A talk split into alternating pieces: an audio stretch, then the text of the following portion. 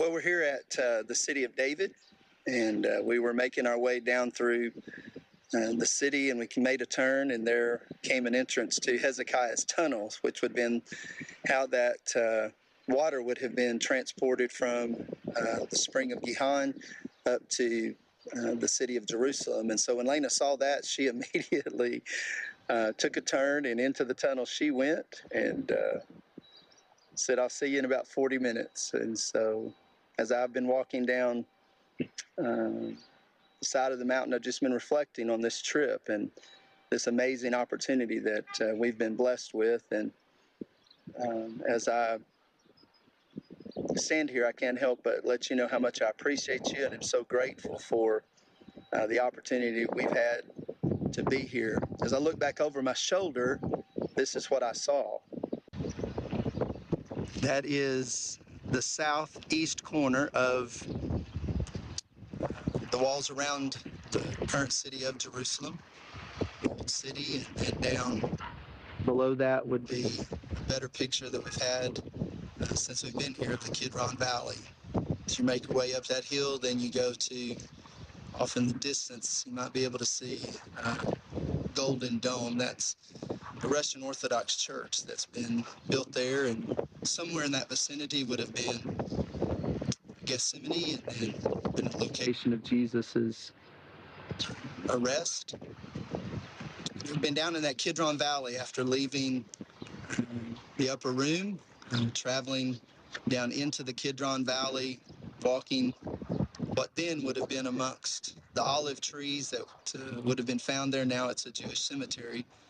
But as he's walking through there, he would have spoken some very important words, and I thought I would share those words with you this morning.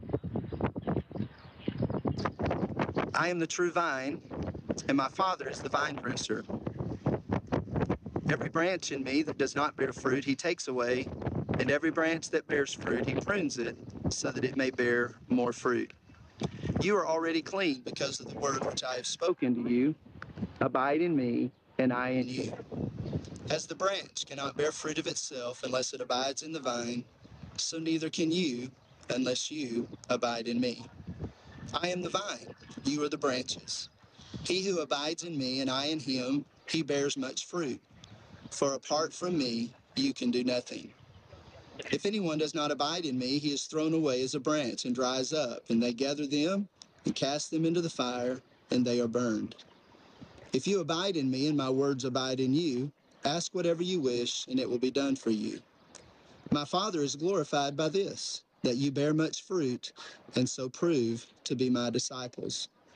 Just as the Father has loved me, I have also loved you. Abide in my love.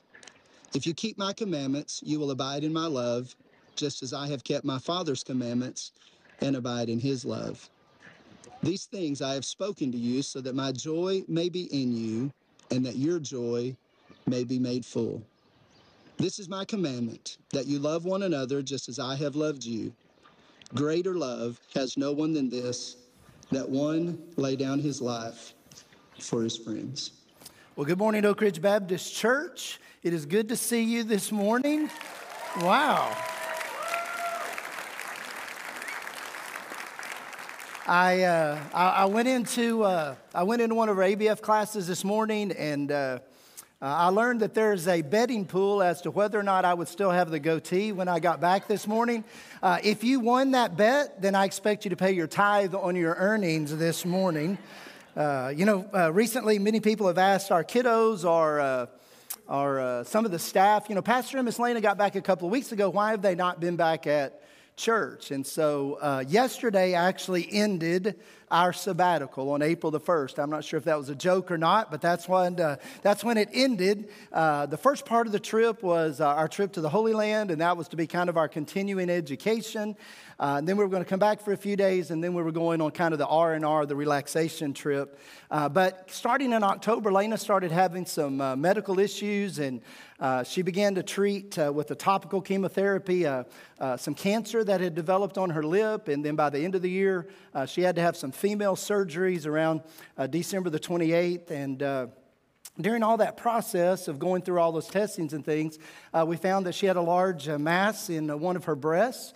And so we got back on a Tuesday, and two days later on Thursday, uh, Lena had pretty radical breast uh, surgery uh, to take care of all those issues. praise the Lord. all of the pathology reports have returned negative, and so there's not any cancer with any of those things. Um, yeah. So we are very grateful for that. But rather than taking the trip, it's been my privilege to be at home with her and to be able to nurse her and to help her uh, back to health. Uh, uh, every day is kind of different, and so uh, on Wednesday we'll go back to the doctor and kind of get our next stage of those kind of things. So even though we're back, if you come by the office and I'm not here, something's going on, uh, we're, going to continue uh, to walk through that. So continue to pray for her uh, and lift her up as we continue that healing process. Also, before uh, we left, there were some other questions that were asked of me personally, and one of those questions was, you know, we can't wait for when you get back from your sabbatical to find out what's that one thing? What's going to be that greatest thing that's going to have the biggest impact on you while, while that you're over there? We want to hear all about that. And so when that question would ask, I, I, would be asked of me, I would, I would kind of think through that and I'd go, one thing. What, what will be the one? I said, there's no way in the world that there's just going to be one thing, but I was absolutely wrong. There was one thing that had the greatest impact on me personally while we were there. And that one thing is summarized in this passage of Scripture in Luke chapter 19. He saw the city and wept over it. As you know, today is Palm Sunday. And so uh, the book of Luke, Luke chapter 19, gives us a great depiction of what all was going on that day. If you will, take your Bibles with me this morning. We're going to be in Luke chapter 19 and we're going to be in Romans chapter 10. If you're visiting with us today, we hope that you've brought your Bible. We believe that the Bible is the inspired Word of God, that as the book of uh, 2 Timothy tells us, it's profitable for us to study, uh, it's profitable for corrections and instructions in righteousness. It helps us uh, understand what we ought to be doing when it comes to our faith and practice. And so we concentrate on what the Bible has to say. Uh, so I ask you to turn in your Bibles to the focal passage. We'll put the ancillary passages uh, up on the scripture. We're going to be in Luke chapter 19 and verse, excuse me, Luke 19 and Romans chapter 10. So we pick up the story in Luke chapter 19. Uh, we're early on on Palm Sunday. We find that Jesus and his disciples are on the east side of Jerusalem. And that's very important for us to pay attention to. Uh, I, I think one of the, one of the real eye openers for me as we were on this trip was understanding the geography and the geopolitical connections that Israel and Jordan and Egypt and even Rome, how these things all fit together, and how when you understand that, it literally makes scriptures tie together like you just cannot imagine. So now, when I read through the Bible and I begin to see directions, it brings me a whole different perspective of what the Bible's trying to say.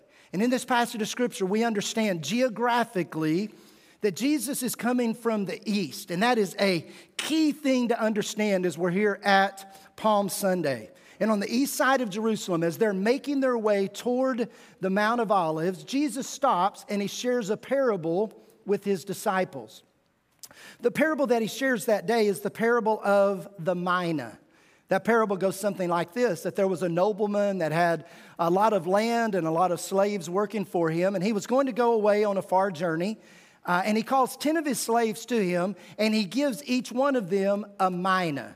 Now, 60 mina equal one talent, and that should ring a bell. When we go to the book of Matthew, we remember the parable of the talents. So, this is a different parable, but it has some of the same connotation. Jesus calls 10 of his slaves, and he gives each, excuse me, the, the nobleman calls uh, 10 of his slaves, and he gives each one of them one mina. And he says, I'm about to go away on a far journey, and I want you to invest this mina so that I have a return on my investment when I get back. He goes away, he's gone on his journey, he comes back, and he sets up interviews with his 10 slaves, and the first two interviews go really well. The two slaves come in and are like, Well, what'd you do with my, my money? And he said, Well, I invested it. I, I made a good earning on your investment portfolio. And the nobleman's very pleased. The third slave comes in. He said, Hey, what'd you do with the mina? And he said, Well, I was so fearful of messing up. I was so fearful of, of not doing right by your mina that I just put it in a handkerchief and I wrapped it up and I just held on to it. And now we pick up the story in Luke chapter 19 and verse 23, and this is the nobleman's response to the third slave. He says, Then why did you not put my money in the bank? And having come, I would have collected it with interest. Then he, the landowner, said to the bystanders, Take the mina away from him and give it to the one who has 10 minas. And they said to him, Master, he has 10 minas already. And then the nobleman replies, I tell you that to everyone who has, more shall be given. But from the one who does not have, even what he does have shall be taken away. Now, I'm not going to explain or get into this parable this morning, but if you will track with me today, if you will take a journey with me today on what I'm about to share, you're going to see how profound this parable was to be spoken on Palm Sunday as Jesus is making his entrance into Jerusalem. Jesus shares this parable. After sharing this parable, he continues moving toward the east side of Jerusalem, toward the Mount of Olives. As they near the town of Bethany, Jesus sends two of his disciples on an errand, and he tells them, I want you to go into town and I want you to find a donkey colt. I want you to find a donkey that's colt, that's never been ridden, that's never had anyone on its back, and I want you to bring that colt to me. Those two disciples, they run off on the errand. Jesus and the others, they continue moving toward the east side of Jerusalem. Lane and I had the privilege on our sabbatical to, to look up at and to look down from uh, this location that Jesus and his disciples are heading toward. We had this privilege to be able to look at this biblically important place called the Mount of Olives. The pictures that I'm going to show you today and, and next week and the coming weeks are pictures that we actually had the privilege to be able to take, or those that we had the privilege to be able to see with our very own eyes. We took this picture right here one morning, standing near the east wall of Jerusalem. So we're standing on the east wall of Jerusalem, looking down into the Kidron Valley, up the western slope of the Mount of Olives, and there at the top would be the place that Jesus and the disciples were coming to in our passage of scripture this morning. If you notice right over here on the left, there's a little dark blob. Uh, that's actually a man. And I showed this picture to give you kind of reference to the size of this mountain that we're looking at. And, and what that man is doing is he's standing in the midst of a Jewish cemetery. The west side of the Mount of Olives is now a massive cemetery. And just like sometimes we go to a seminary, cemetery to pay our respects, obviously that's what this man has done. Scripture teaches us something very important from this picture. Scripture teaches us that when the Messiah returns, his feet will stand on top of this very mountain. It will stand on the top of the Mount of Olives on the east side of the city of Jerusalem. Zechariah foretells about what's going to happen in Zechariah, Zechariah chapter 14 when he says, In that day, his feet will stand on the Mount of Olives, which is in front of Jerusalem on the east. And the Mount of Olives will be split in its middle from east to west by a very large valley, so that half of the mountain will move toward the north and the other half toward the south. The reason that is a cemetery is because Jewish people want to be buried on the western slope of the Mount of Olives because when the Messiah returns, they want to be the first ones that rise up to meet him when he's coming from the east to enter into Jerusalem. Now back to the story. The disciples go away, they fetch the colt. They catch up with Jesus near the top, near the peak of the Mount of Olives. In Luke chapter 19 and verse 35, it says that they, look in your Bibles, it says they, talking about the disciples that went on the errand, they brought it, the colt, to Jesus, and they threw their coats on the colt and put Jesus on it. As he was going, they were spreading their coats on the road, and as soon as he was approaching near the descent of the Mount of Olives, the whole crowd of the disciples began to praise God joyfully with a loud voice for all the miracles which they had seen, shouting, Blessed is the King who comes in the name of the Lord, peace in heaven and glory in the highest. I cannot tell you how many times I've read that passage of scripture, and today those words jump off the page and slap me in the face right now. I can see this playing out. I, have been there. I know exactly how this story is unfolding in front of us. This is the picture that we took standing on top now of the Mount of Olives. The previous picture, we would have been down by the east wall, looking up the western slope, and now we're standing on top, looking back down. Relatively speaking, this possibly would be the location where Jesus sat on the donkey colt looking over Jerusalem. Rather than seeing the Dome of the Rock, which is behind us there, Jesus would have seen Herod's temple. Herod's temple would have been the temple that had been rebuilt and was torn down in 70 AD by the Roman general Titus. And if you remember last week when I did the welcome, I showed you Titus's arch entering into Rome and how that there was a picture of him in his chariot with the golden candlestick that was on the back of that.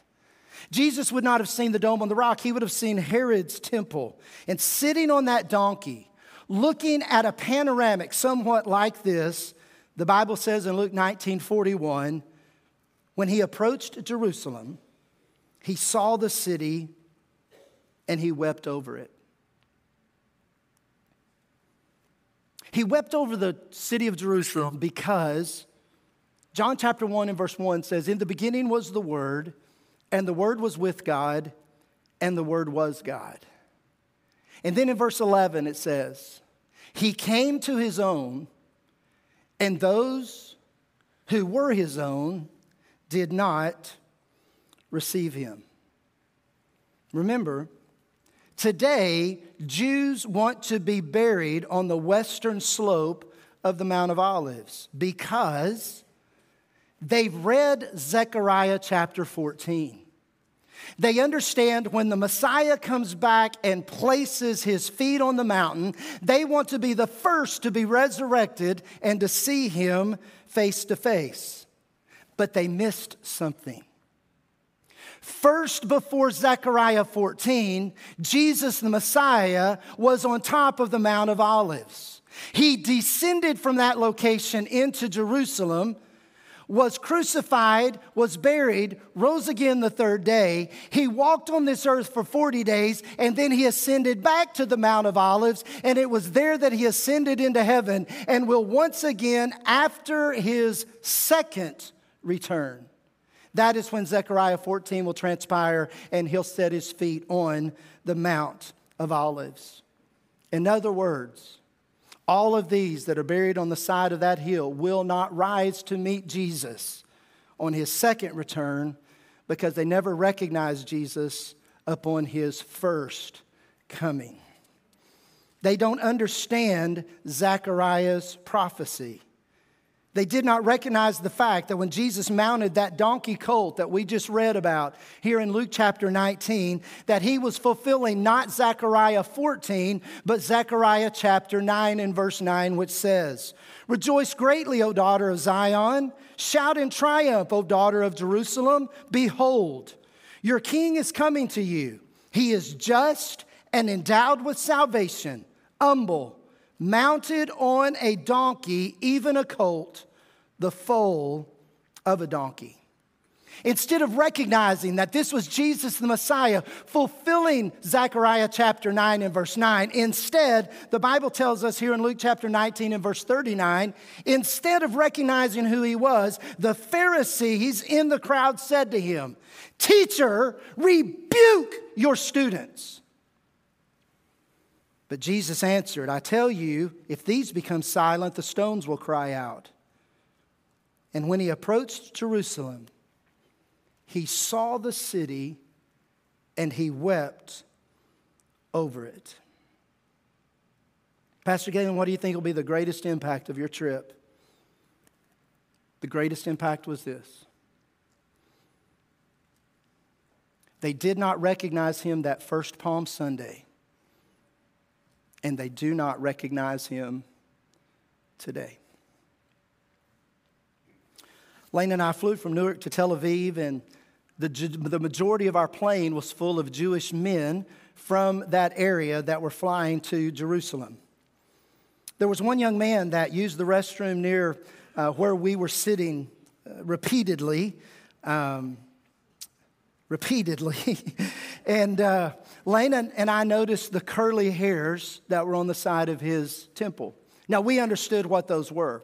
We understood that uh, Leviticus chapter 19 and verse 27 says, You shall not round off the side growth of your heads, nor harm the edge of your beard. And so, for Jewish men not to mess that up, the Talmud states that a Jewish man should never cut his hair between his temple and the top of his ear. So, therefore, it grows long and they curl it, and that's the way it is. We understood that, but we wanted to see what he understood. So we entered into this conversation of this Jewish dad, curly locks on the side of his head, the father of six girls, ages six to 16. I put him on my prayer list immediately, right there. Amen. Lane asked him the question Tell me about those locks of hair. He said, It's my religion. She said, she said Yes, sir, I understand that, but but, but why do you wear your hair that way? He said, I'm Jewish. She said, Sir, I, I understand that. You're, you're Jewish and, and your, your religion is Judaism. But why are you wearing the locks of hair on the side of your head? And all he could say was, It's my religion. He could not articulate a biblical reason why he was wearing the hair the way that he was wearing that. When he approached Jerusalem, he saw the city and he wept over it. When we arrived in Tel Aviv, we, we took the Israeli version of Uber from the airport to the hotel, and we met another Jewish young man. He was driving the car, and he grew up in Israel from there, so I began to engage him about his faith. He said, That's easy, I'm an atheist. Uh, he, he, said, I, I, grew up here, and in school, uh, we were taught, you know, the Bible. And I said, Oh, so, so the Torah. He goes, What's the Torah? I, I said, The Pentateuch. What do you mean, the Pentateuch? The law of Moses. And what I began to realize was they never taught anything from the Bible, they taught the Talmud. And the Talmud is a commentary about the Bible that was written 1700 years earlier. And the Talmud says, don't cut your hair, but it mentions nothing about the book of Leviticus. So therefore, it's just a practice and a religion. And he said, I don't need religion in my life because it doesn't change people. I don't believe in anything.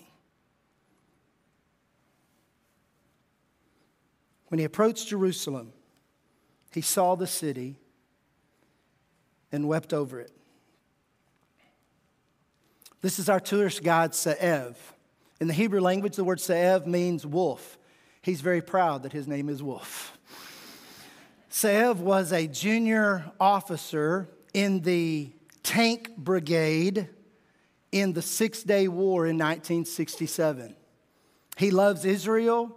He's as patriotic. You cut me and I bleed red, white, and blue. You cut him and he, he bleeds baby blue and white. And I tell you what, he knows more of the Old Testament and the New Testament than anybody that's sitting here today. One night at supper, we sat by each other, so I engaged him about his spiritual life, and his response was, I'm Jewish. I said, Sev, you've lived here all your life and you're a tour guide now, right? And he said, Yes, I've been one for 27 years.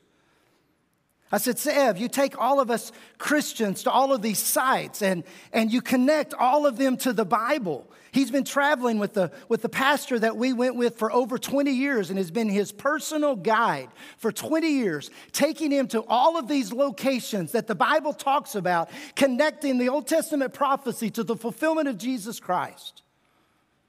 I said, Sev, when we stand there on the Mount of Olives and, and we read Zechariah chapter 9, don't you believe that Jesus is the Messiah?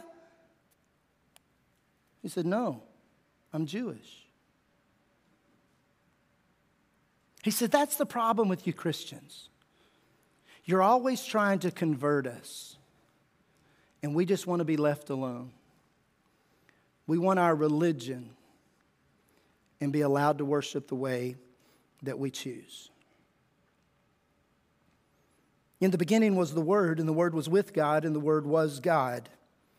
He came to his own, and those who were his own did not receive him. When he approached Jerusalem, he saw the city and wept over it. Today is Palm Sunday, the first day of Passion Week, and there's no doubt in my mind when you came here this morning, you expected me to stand before you and read. As soon as he was approaching near the descent of the Mount of Olives, the whole crowd of the disciples began to praise God joyfully with a loud voice for all the miracles which they had seen, shouting, Blessed is the King who comes in the name of the Lord, peace in heaven and glory in the highest. Woo! But that's not what we're going to talk about today. And I hope you understand why when we finish our time together. This Palm Sunday, as I stand before you, with those conversations etched in my mind, standing there on the Mount of Olives in possibly the same proximity of where Jesus Christ himself sat on the donkey colt, the only words I can hear is when he approached Jerusalem, he saw the city and he wept over it. Take your Bibles now with me this morning and turn to Romans chapter 10. We're going to use what I just shared with you as the backdrop for what I want us to get out of our time together this morning. We're going to be in Romans chapter 10 and we're going to be in Romans chapter 9. And in this passage, I want you to notice with me how that Paul had the same burden for his countrymen. He was Jewish, Jesus was Jewish.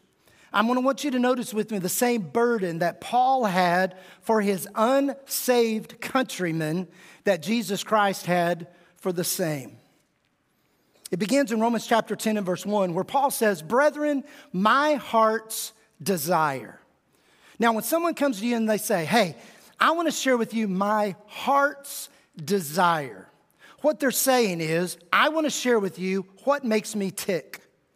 I want to share with you that one thing that means more to me than any other one single thing in all of my life. Paul says, Brethren, my heart's desire is not to be famous or wealthy. Brethren, my heart's desire is not to be admired and respected. It's not to be successful in the realms of sports. It's not to be doing something that achieves the praises of man. He says, Brethren, my heart's desire and my prayer to God for them, for my fellow countrymen, is their salvation. For I testify about them that they have a zeal for God. The matter of fact, they have such a zeal that they cut their hair in a certain way. They have such a zeal for God that they go to the wailing wall daily to lament the fact that they do not have a temple to worship at, and they're calling out to God for the restoration of the temple. They have such a zeal for God that every place that they go, they put phylacteries on the top of their head so that the Word of God will go before them in everything that they do. They have such a zeal for God that they would not dare be ceremonially unclean, that their hands would be dirty before that they touched anything in their religious practices. They have such a zeal for God, but not in accordance with knowledge. For not knowing about God's righteousness and seeking to establish their own, they did not subject themselves to the righteousness of God. Jesus, standing on the top of the Mount of Olives, looking down over Jerusalem, he wept for his countrymen that were not going to experience eternal life. They were rejecting the Messiah, they were rejecting the way, the truth, and the life. Here in Romans chapter 10, Paul, the one that had lived as a Pharisee, the one that understood the religion that they were zealous about, so much so that he martyred other Christians for their faith in Christ. But now, who understands the way, the truth, and the life because of his interaction with Jesus Christ on the road to Damascus. He weeps, he laments, he is burdened for all of his countrymen that do not have a personal relationship with Jesus Christ. So that begs for the question to be asked what about you?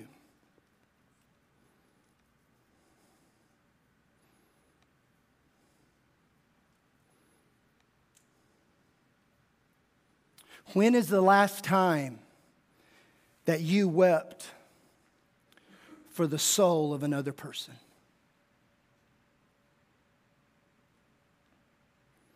When is the last time that you, looking over the state of affairs in our country, you were heartbroken for those who are blinded and do not have a relationship with Jesus Christ. That you fell on your face and you wept before God that they would come into a relationship with Him before it was too late.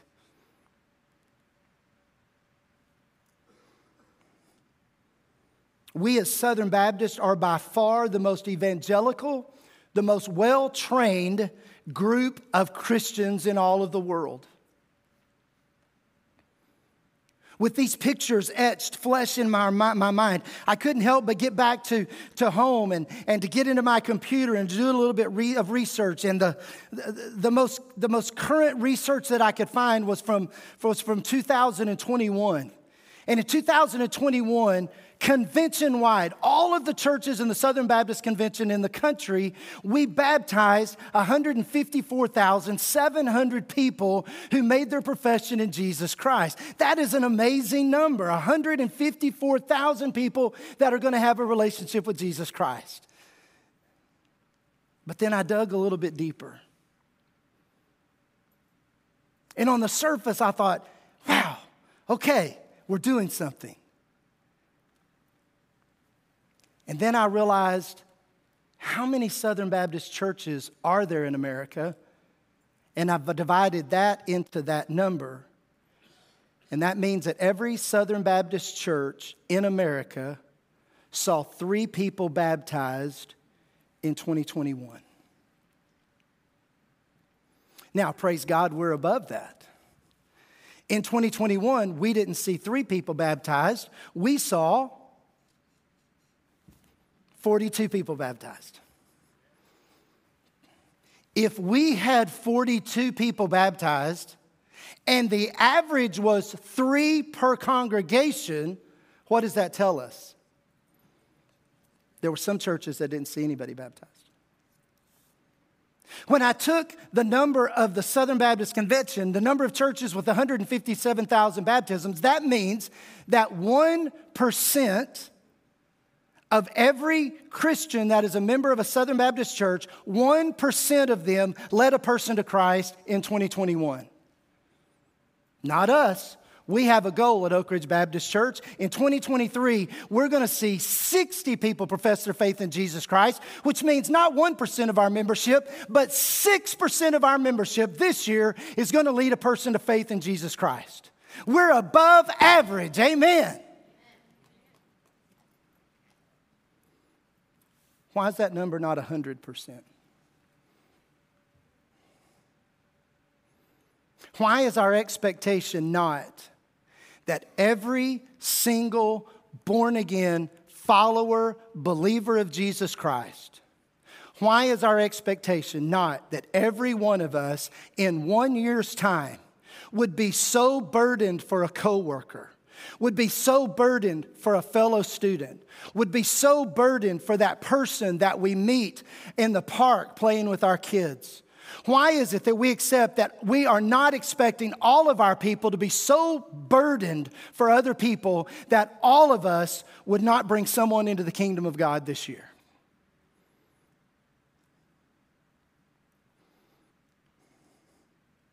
You asked for it. What's going to be the greatest impact that has on you in your trip, Pastor? And I'm sharing it with you this morning. This morning on this Palm Sunday, I want us to concentrate for a few minutes on three reasons we don't weep for souls like Jesus did and like Paul did. Three reasons. Very simple, very straightforward, but the three best reasons why I could think of that we're not reaching more. You see, I don't pastor the Southern Baptist Convention, I pastor Oak Ridge Baptist Church. And my concern is what we do as a church family. And why is our expectation of each other not that we reach more than 6% of people this year for the kingdom of God? The first reason is simply disobedience. It's just disobedience. Andrew Murray was a South African writer, a teacher, a Christian pastor in the 1800s. He once was quoted as saying, You are a soul winner or you are a backslider. And the minute that that word backslider it leaves my mouth, immediately some of you out there thinking, Whoa, Pastor Galen, I don't have the gift of evangelism. And I agree with you. Many of you do not have the gift of evangelism. But sharing Christ with other people is not a spiritual gift, it is a commandment by your Lord and Savior Jesus Christ. Witnessing is a commission given by Jesus on top of that Mount of Olives before he ascended into heaven. And that commission was given to every believer, to every member of Oak Ridge Baptist Church, to every deacon, to every ABF leader, to every student, to every staff member, and to your pastor to go out into this world and to reach other people for Jesus Christ. Go, therefore, and make disciples of all the nations baptizing them in the name of the Father and the Son and the Holy Spirit, teaching them to observe all that I have commanded you. And lo, I am with you always, even to the end of the ages. Can I summarize this passage of Scripture for you? I'm going to anyway, whether you say yes. But can I? You know what? I can do it in three words abide, grow, and go. What's our mission statement say that we're going to do as an action? If we don't do it, we're simply being disobedient. The second reason why that we don't have the heart that Paul and Jesus had is because of dissipation. I don't even sure that I know what that word means, but it started with a D like point one, so I had to use it. Amen? It's called alliteration. That's not true. I know what this word means. In the Bible, this word is used to describe intemperate living are being excessively drunk. But really, it means engaging in acts of self indulgent. And I chose this word intentionally because I believe that that summarizes many members of Oak Ridge Baptist Church. We are dissipating today. We are excessively drunk on church. That attitude goes something like this I will get dissipated. I will get excessively drunk on church.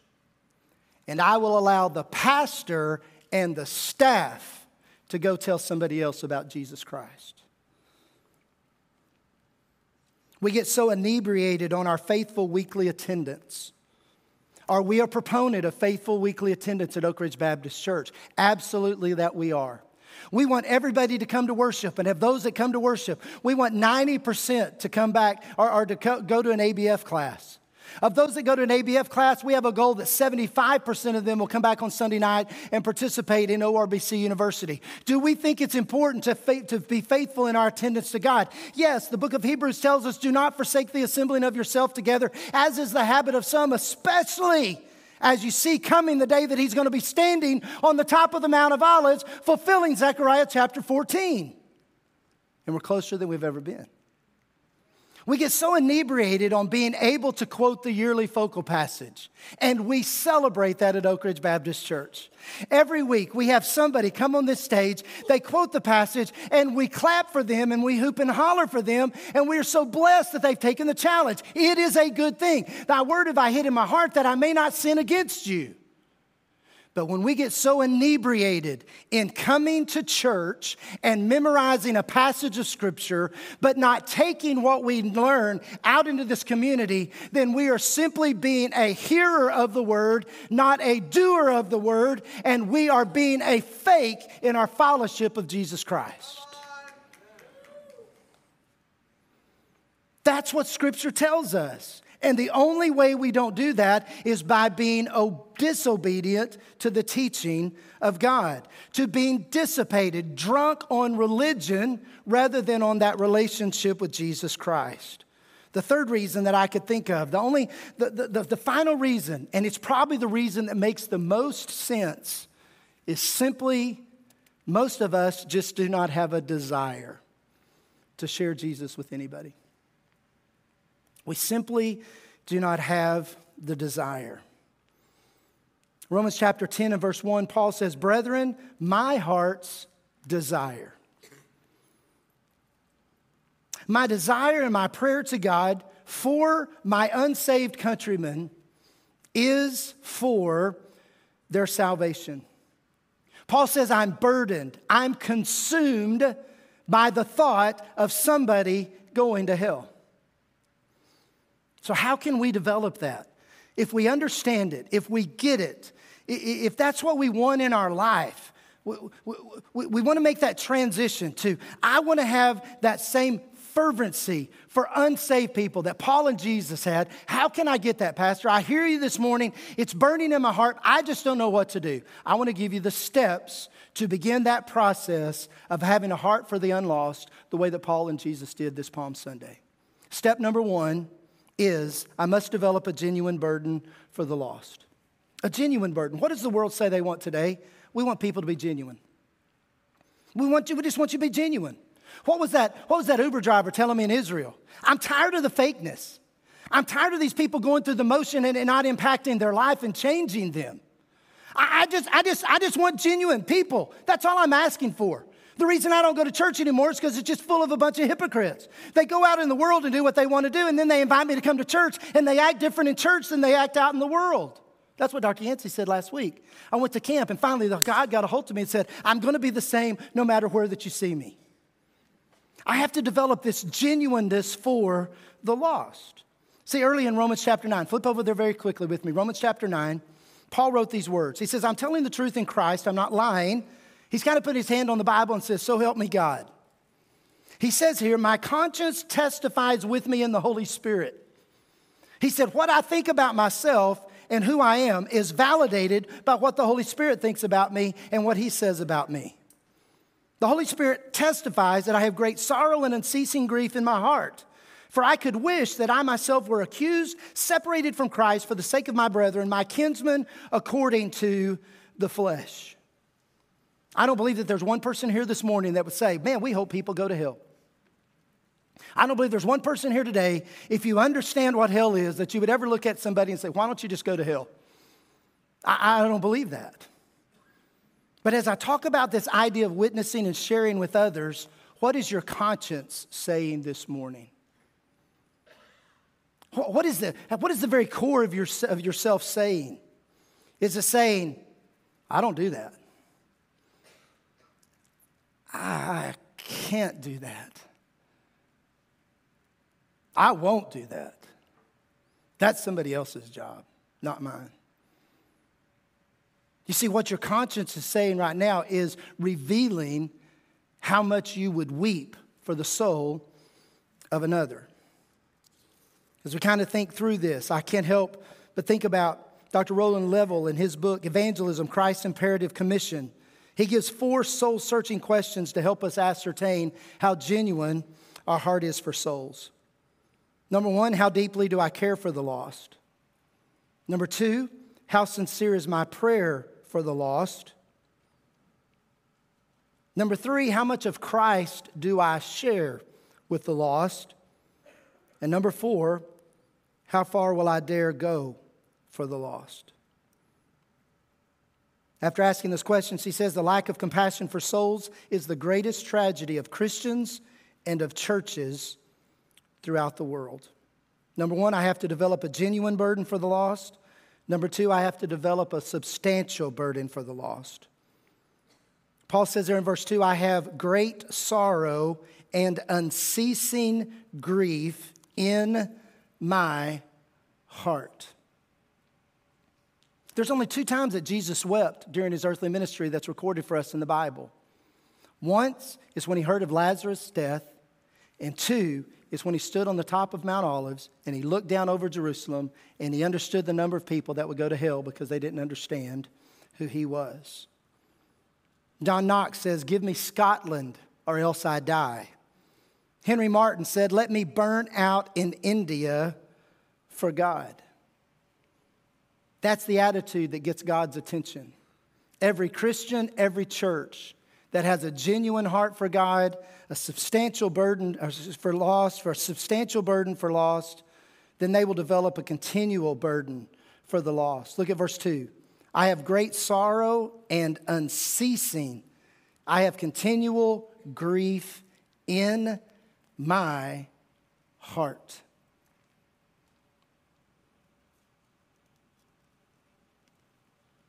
Greatest impact must trip had? It's the sheer lostness of the world in which we live.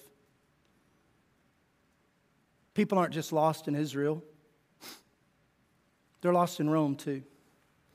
This is our tour guide in Rome. Uh, his name is Fabio. This is Fabio from Italy. How would you like to have that name, right? You know? Uh, academically trained archaeologist, goes on digs all over the country. The dude was on fire for archaeology. He could tell us everything about things, including, he probably knows more of the New Testament than anyone sitting here today. Because it's a great history book for him. Fabio, tell me about your faith. Well, I'm a Roman Catholic. Well, I'm not a practicing Roman Catholic. I only go on Easter and Christmas. Okay, I get that, but what about Jesus? I'm a Roman Catholic. Fabio, what does that mean? You're a Roman Catholic. I'm a Roman Catholic. It's my religion. Fabio, we're standing at the Colosseum.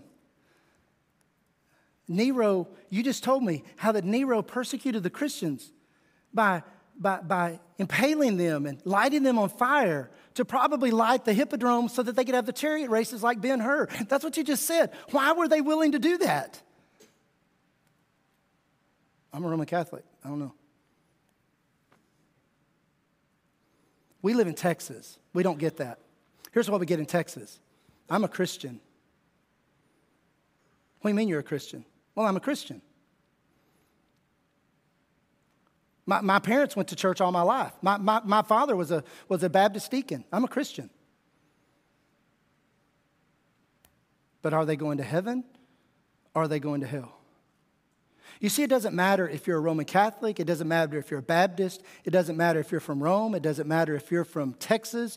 All that matters is whether or not you've confessed Jesus Christ as the Messiah, the Savior of the world, because indeed He is the Lamb of God that takes away the sins of the world. And you and I have neighbors, you and I have friends, you and I have coworkers, you and I have family members that we don't weep for their soul. Who are you weeping for today? There's two actions that I'm going to ask you to take this morning. Number one, that person that you're weeping for is on your heart and mind right now. They just popped up.